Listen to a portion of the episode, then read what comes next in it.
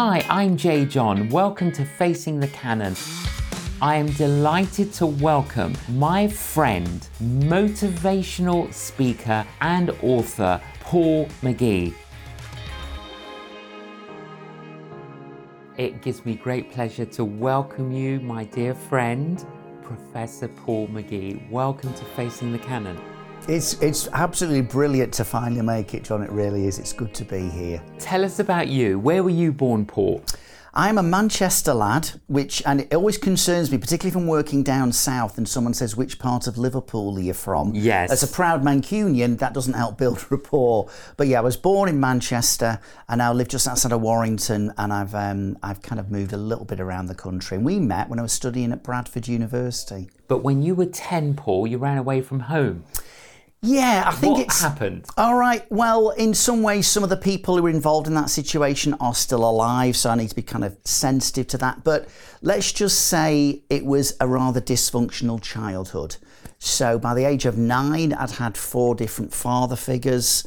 Um, and at the age of ten, I had this grand idea that I would run away from home. It was a cry for help, really, and that I would be missing for a week and I'd pretend I'd been kidnapped and it'd be all in the press. And it was just some fanciful idea. Now, in the end, I was only missing several hours, but it was a cry for help.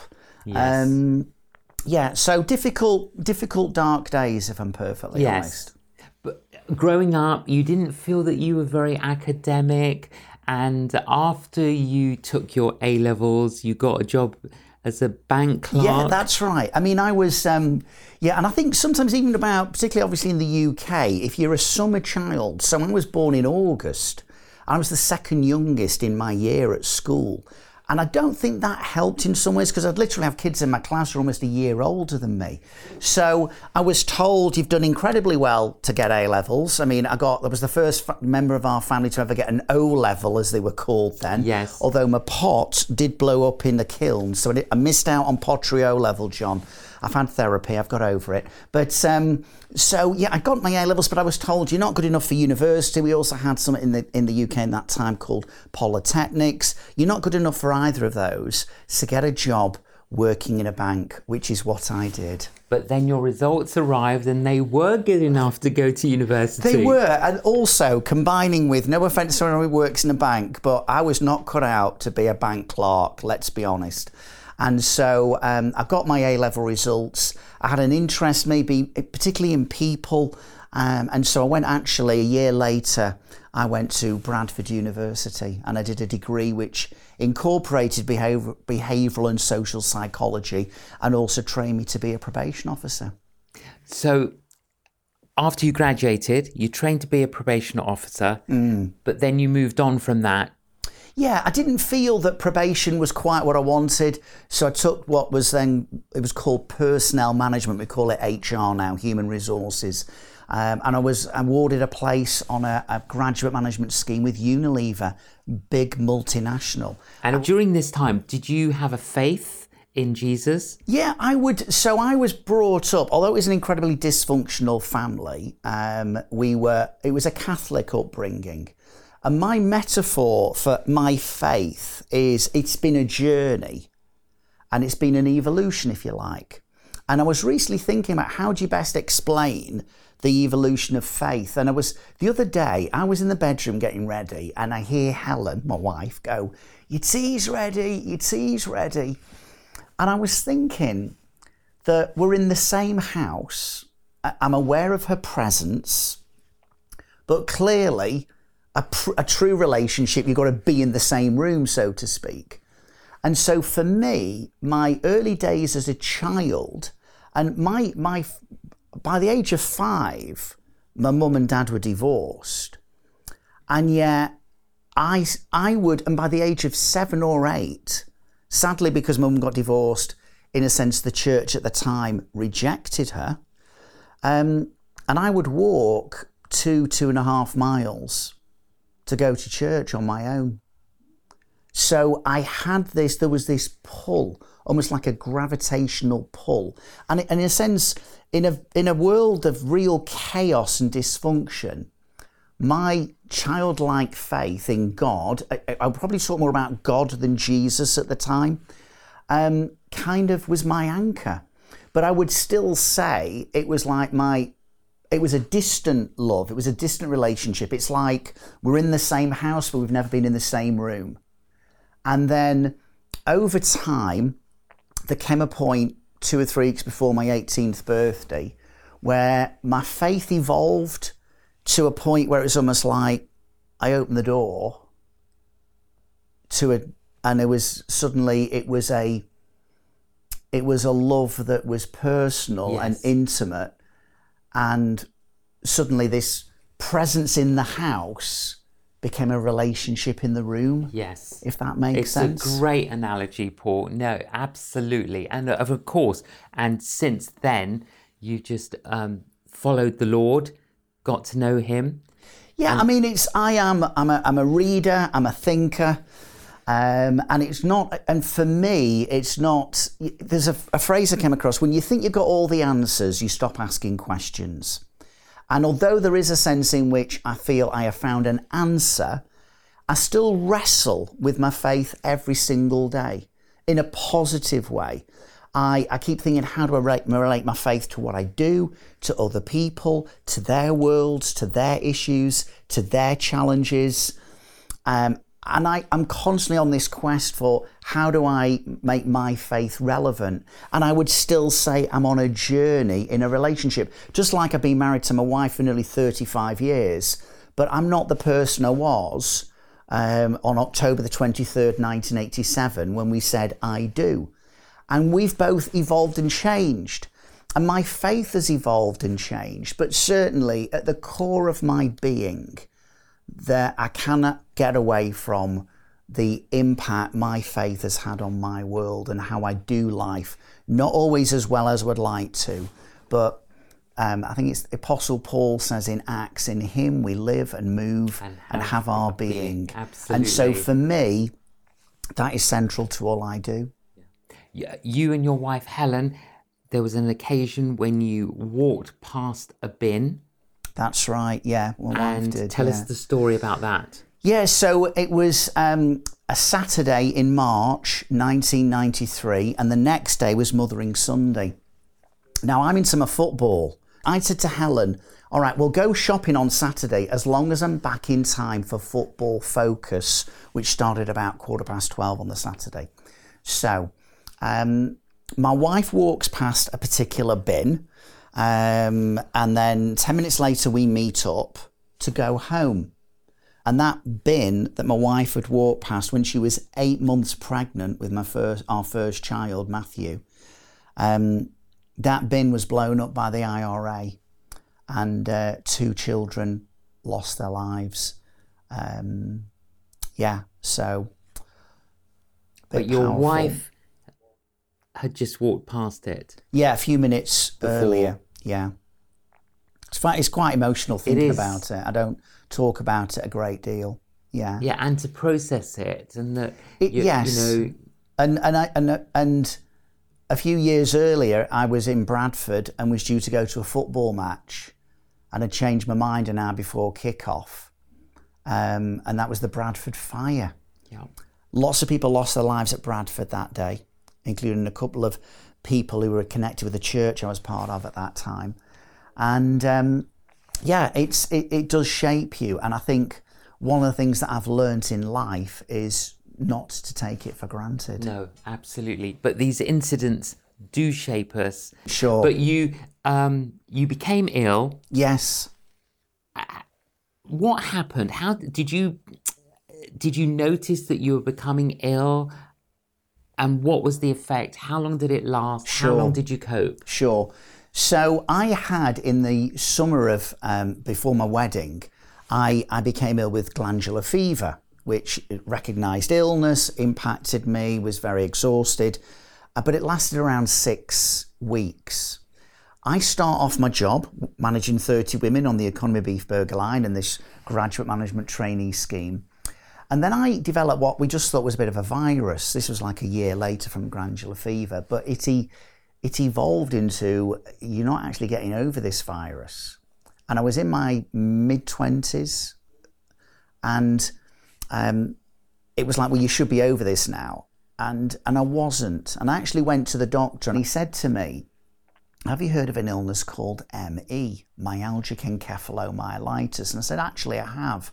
I said, it gets a bit of a bad press, doesn't it? Some people call it yuppie flu. He said, yes. He said, there's no specific test for it, but we've tested you for everything else.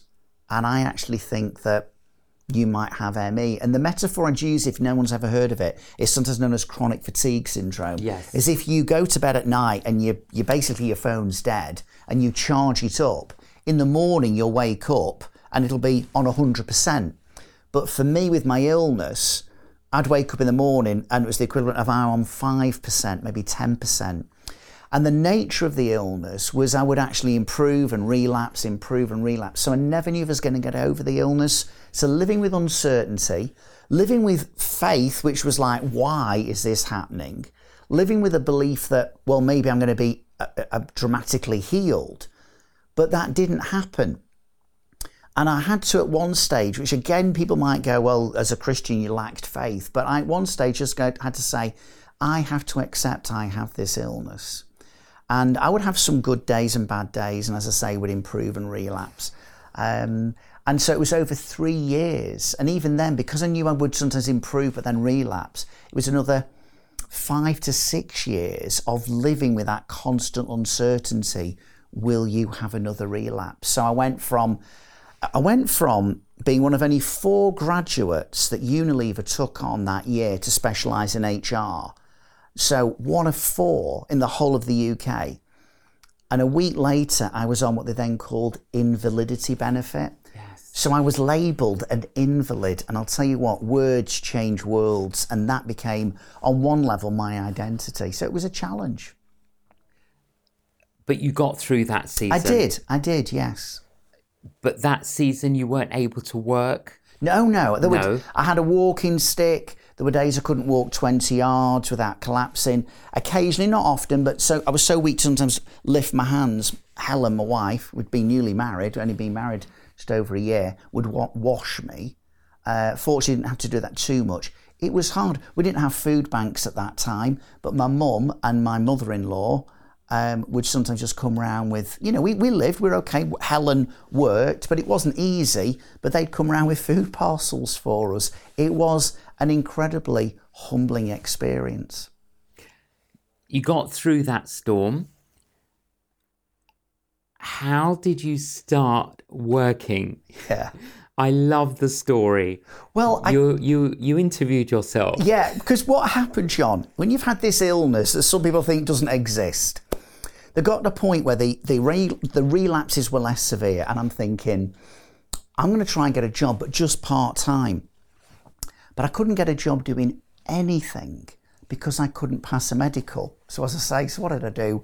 I, I hired myself. I was amazing in the interview, standout candidate, yes. Even passed my own medical. And that was that was now thirty-one years ago. And again, not an amazing start. I think in my first twelve months, I, I turned over just over two thousand pounds. I paid no tax, no national insurance, and basically my accountant sacked me. It was like, you're a waste of time, really. Um, so again, not the most auspicious of starts, but I'd been on invalidity benefit anyway, so I didn't get much money, so I didn't see an impact financially, but I was being kept by Helen in many respects. But then things began to turn around, not dramatically, but slowly, and it's been quite a journey since then. And then, of course, you you progressed and started to use your skills, yeah. your learning, yeah. and... When did you know that you were going to commence what you're currently doing? I got involved with a, a company. I, so people fascinate me. I have no interest in technology, machinery. People fascinate me. And I'd, in some respects, John, I'd, I'd seen what you were doing. And I remember thinking, I, I wasn't great at sport at school, but when it came to drama, I used to win speaking competitions. And so that seed was already within me. And I also came across a quote, which was, within every adversity, there is a seed of equal or greater opportunity. Yes. And I thought that maybe there will be an opportunity. And it's fair to say it was very much little small green shoots to begin with. But I realised I loved people. I was fascinated by people. I was able to put over words in ways that people seem to appreciate. And um, so again, I, I worked with people who've been made redundant from British Coal, but I wasn't just helping with like C Vs or interview techniques. I used to talk about this. And I used to ask a question, and I still ask it now. And I say, because remember, I operate in a non-church environment. Besides God, if you believe in God, who is perhaps the most important person you're ever going to talk to? And eventually someone will say, it's yourself. And I say, exactly. So, and it's interesting, in, in Romans, Paul talks about be re- transformed yes. by the renewing of your mind. mind. And so, so much of my work is about helping people to understand what's going on up here and to get a better relationship actually with themselves and also a greater relationship with other people as well. But it's all about what's happening up here. So how do you describe what you currently do? Who are you? Oh, what do you do? Oh, it's interesting. You can, on a very sort of like, if you want to just be, go fairly boring and standing, you say, I'm a speaker, I'm an author, I'm a coach. Um, and I'll often say, look, if you've got a, if your business, if your organisation's got a conference or a leadership away day, or a, a day just for the team, and you want someone who's going to talk about change, resilience, well-being, self-leadership, but you want someone to kind of not give you some insights, but also some inspiration and practical tools, then I can help. But another thing I think about also, and here's one, I, I planned this. Um, I also say, when you go to a garden centre, when you buy a plant or a bush, it comes with a card. And on this card, it basically says, if you want to get the best out of me, here's how you care for me. And in some respects, what I've been doing for the last thirty plus years is, how can people thrive? How can we flourish? How can we deal with the challenges that life throws at us? How can we improve our relationships with others? And, and how can we learn to thrive and flourish? Because actually when you're born, we're not born and taught how to understand ourselves and other people. And when you meet someone, they're not saying, hey, John, if you want to get the best out of me, just read this. And we have to learn, and sometimes it's by trial and error. So I'm trying by my words, my, my spoken words, my written words, the words I speak live to an audience, the, the words I speak via social media with Instagram, Twitter, now even TikTok. I'm trying to help people. How do I get the best out of myself? How do I get the best out of others? Well, you, and how do I get best out of life? You've definitely thrived, you've definitely flourished. And for somebody who struggled academically growing yeah. up, you're a professor yes. of, at a university. Yeah, I mean, if you question the validity of the resurrection of Jesus Christ, and then you now realise, flipping at this guy as a professor, you realise miracles can definitely miracles happen. Miracles can happen. Yeah, so I was... Um, I suppose my brother, who is an academic, he describes me as what you call an outward-facing academic. So I, I'm a visiting professor at the University of Chester. Although someone said to me recently, what, you're professoring common sense? And I'm like, thanks for your feedback, Mum. I was hoping you'd be proud. But um, an outward-facing academic is someone who's taking all their learnings but not doing it in a way to then impress other academics and write lots of papers, but taking those learnings and thinking, how can we make them accessible for people out there, whatever your age, whatever your background?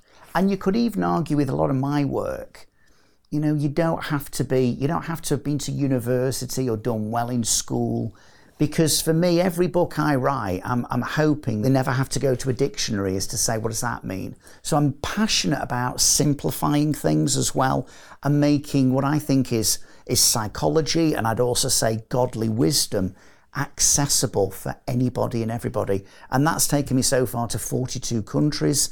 I've worked with a Premiership football team, but I've also worked in the largest slum area in the whole of Africa, Kibera, just outside Nairobi. Yeah, I've been there. Yeah, yeah. And, and I've done some sessions in Kibera. So powerful, powerful and profound opportunities that I've had. I feel privileged. Absolutely. And uh, yes, you have written various books, and um, this book, SUMO, which I absolutely love and I read years ago. Um, but before we talk about SUMO, when you decided to write a book, mm.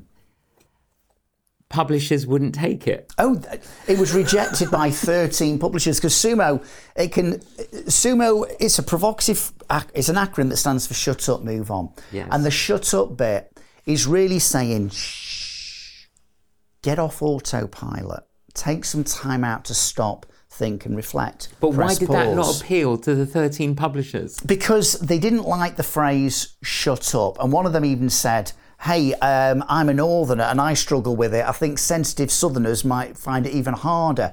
So thirteen publishers said no. And also, John, I wasn't a name. I'm not a celebrity. You've got this quirky, funny looking guy on a unicycle, this acronym SUMO, shut up, move on. I'm a bit of an unknown.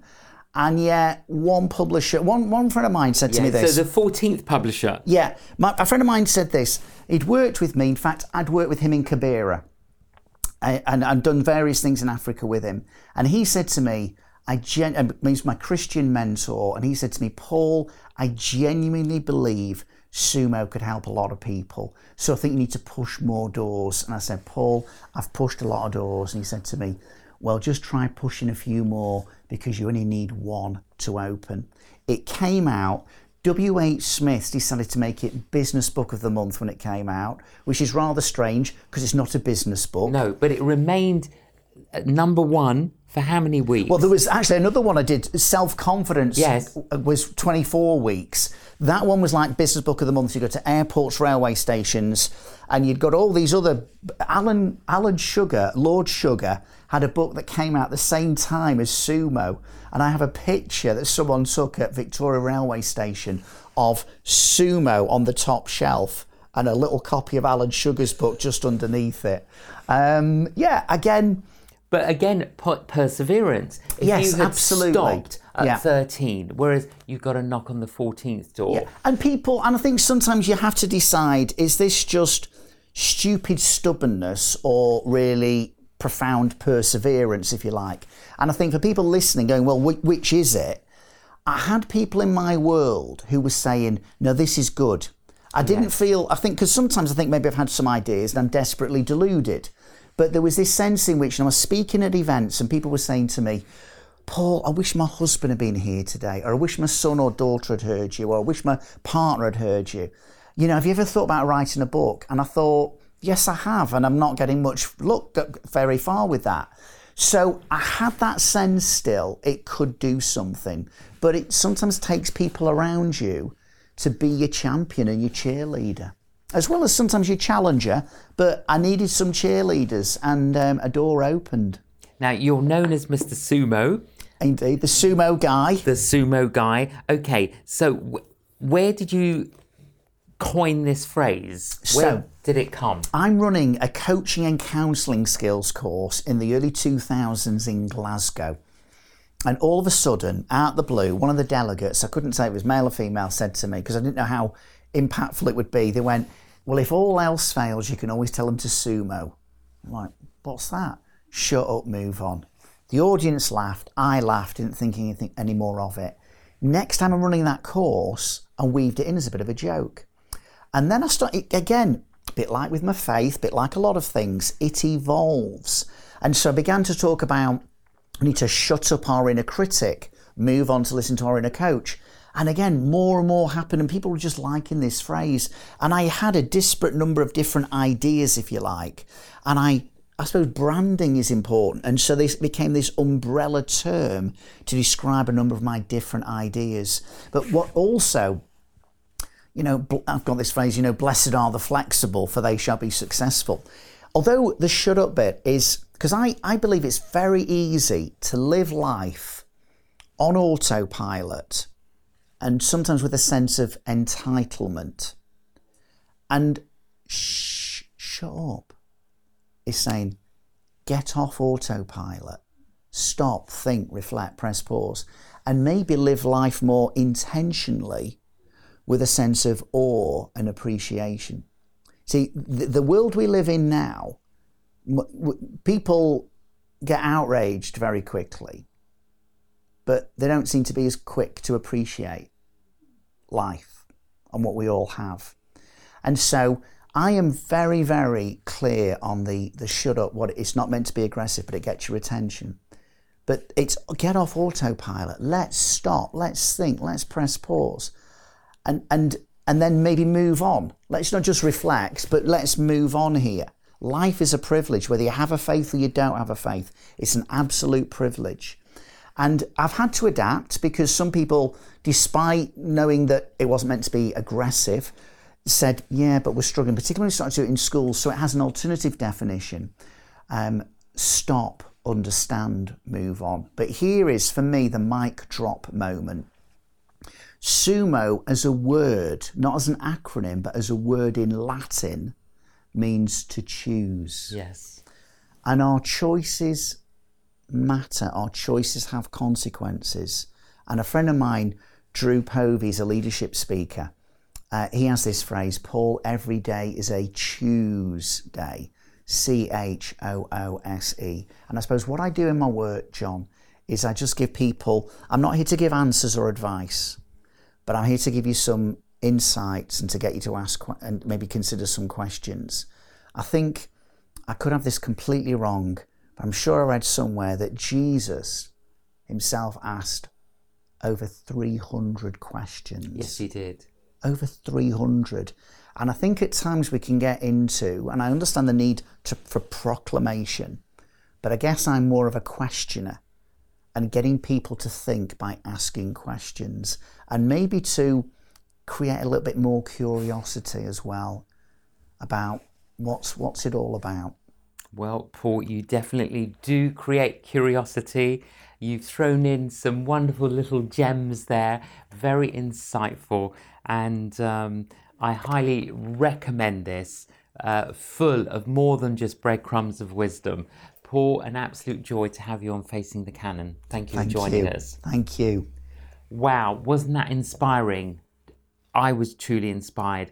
And the good news is Professor Paul McGee will be back with us next week for part two.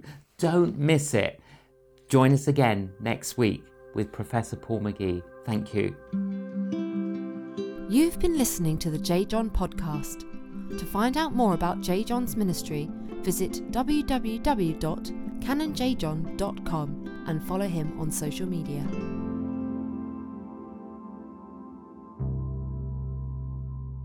The Easter story is the most important story ever told. Although it's very sad at times, it's also the happiest story. That's because it's true. The Easter Story by J. John is a simple, but not simplistic, retelling of the good news of Easter. Written for children and with beautiful illustrations, this book is a great way to share Easter this year. The Easter Story, available now from canon j john dot com.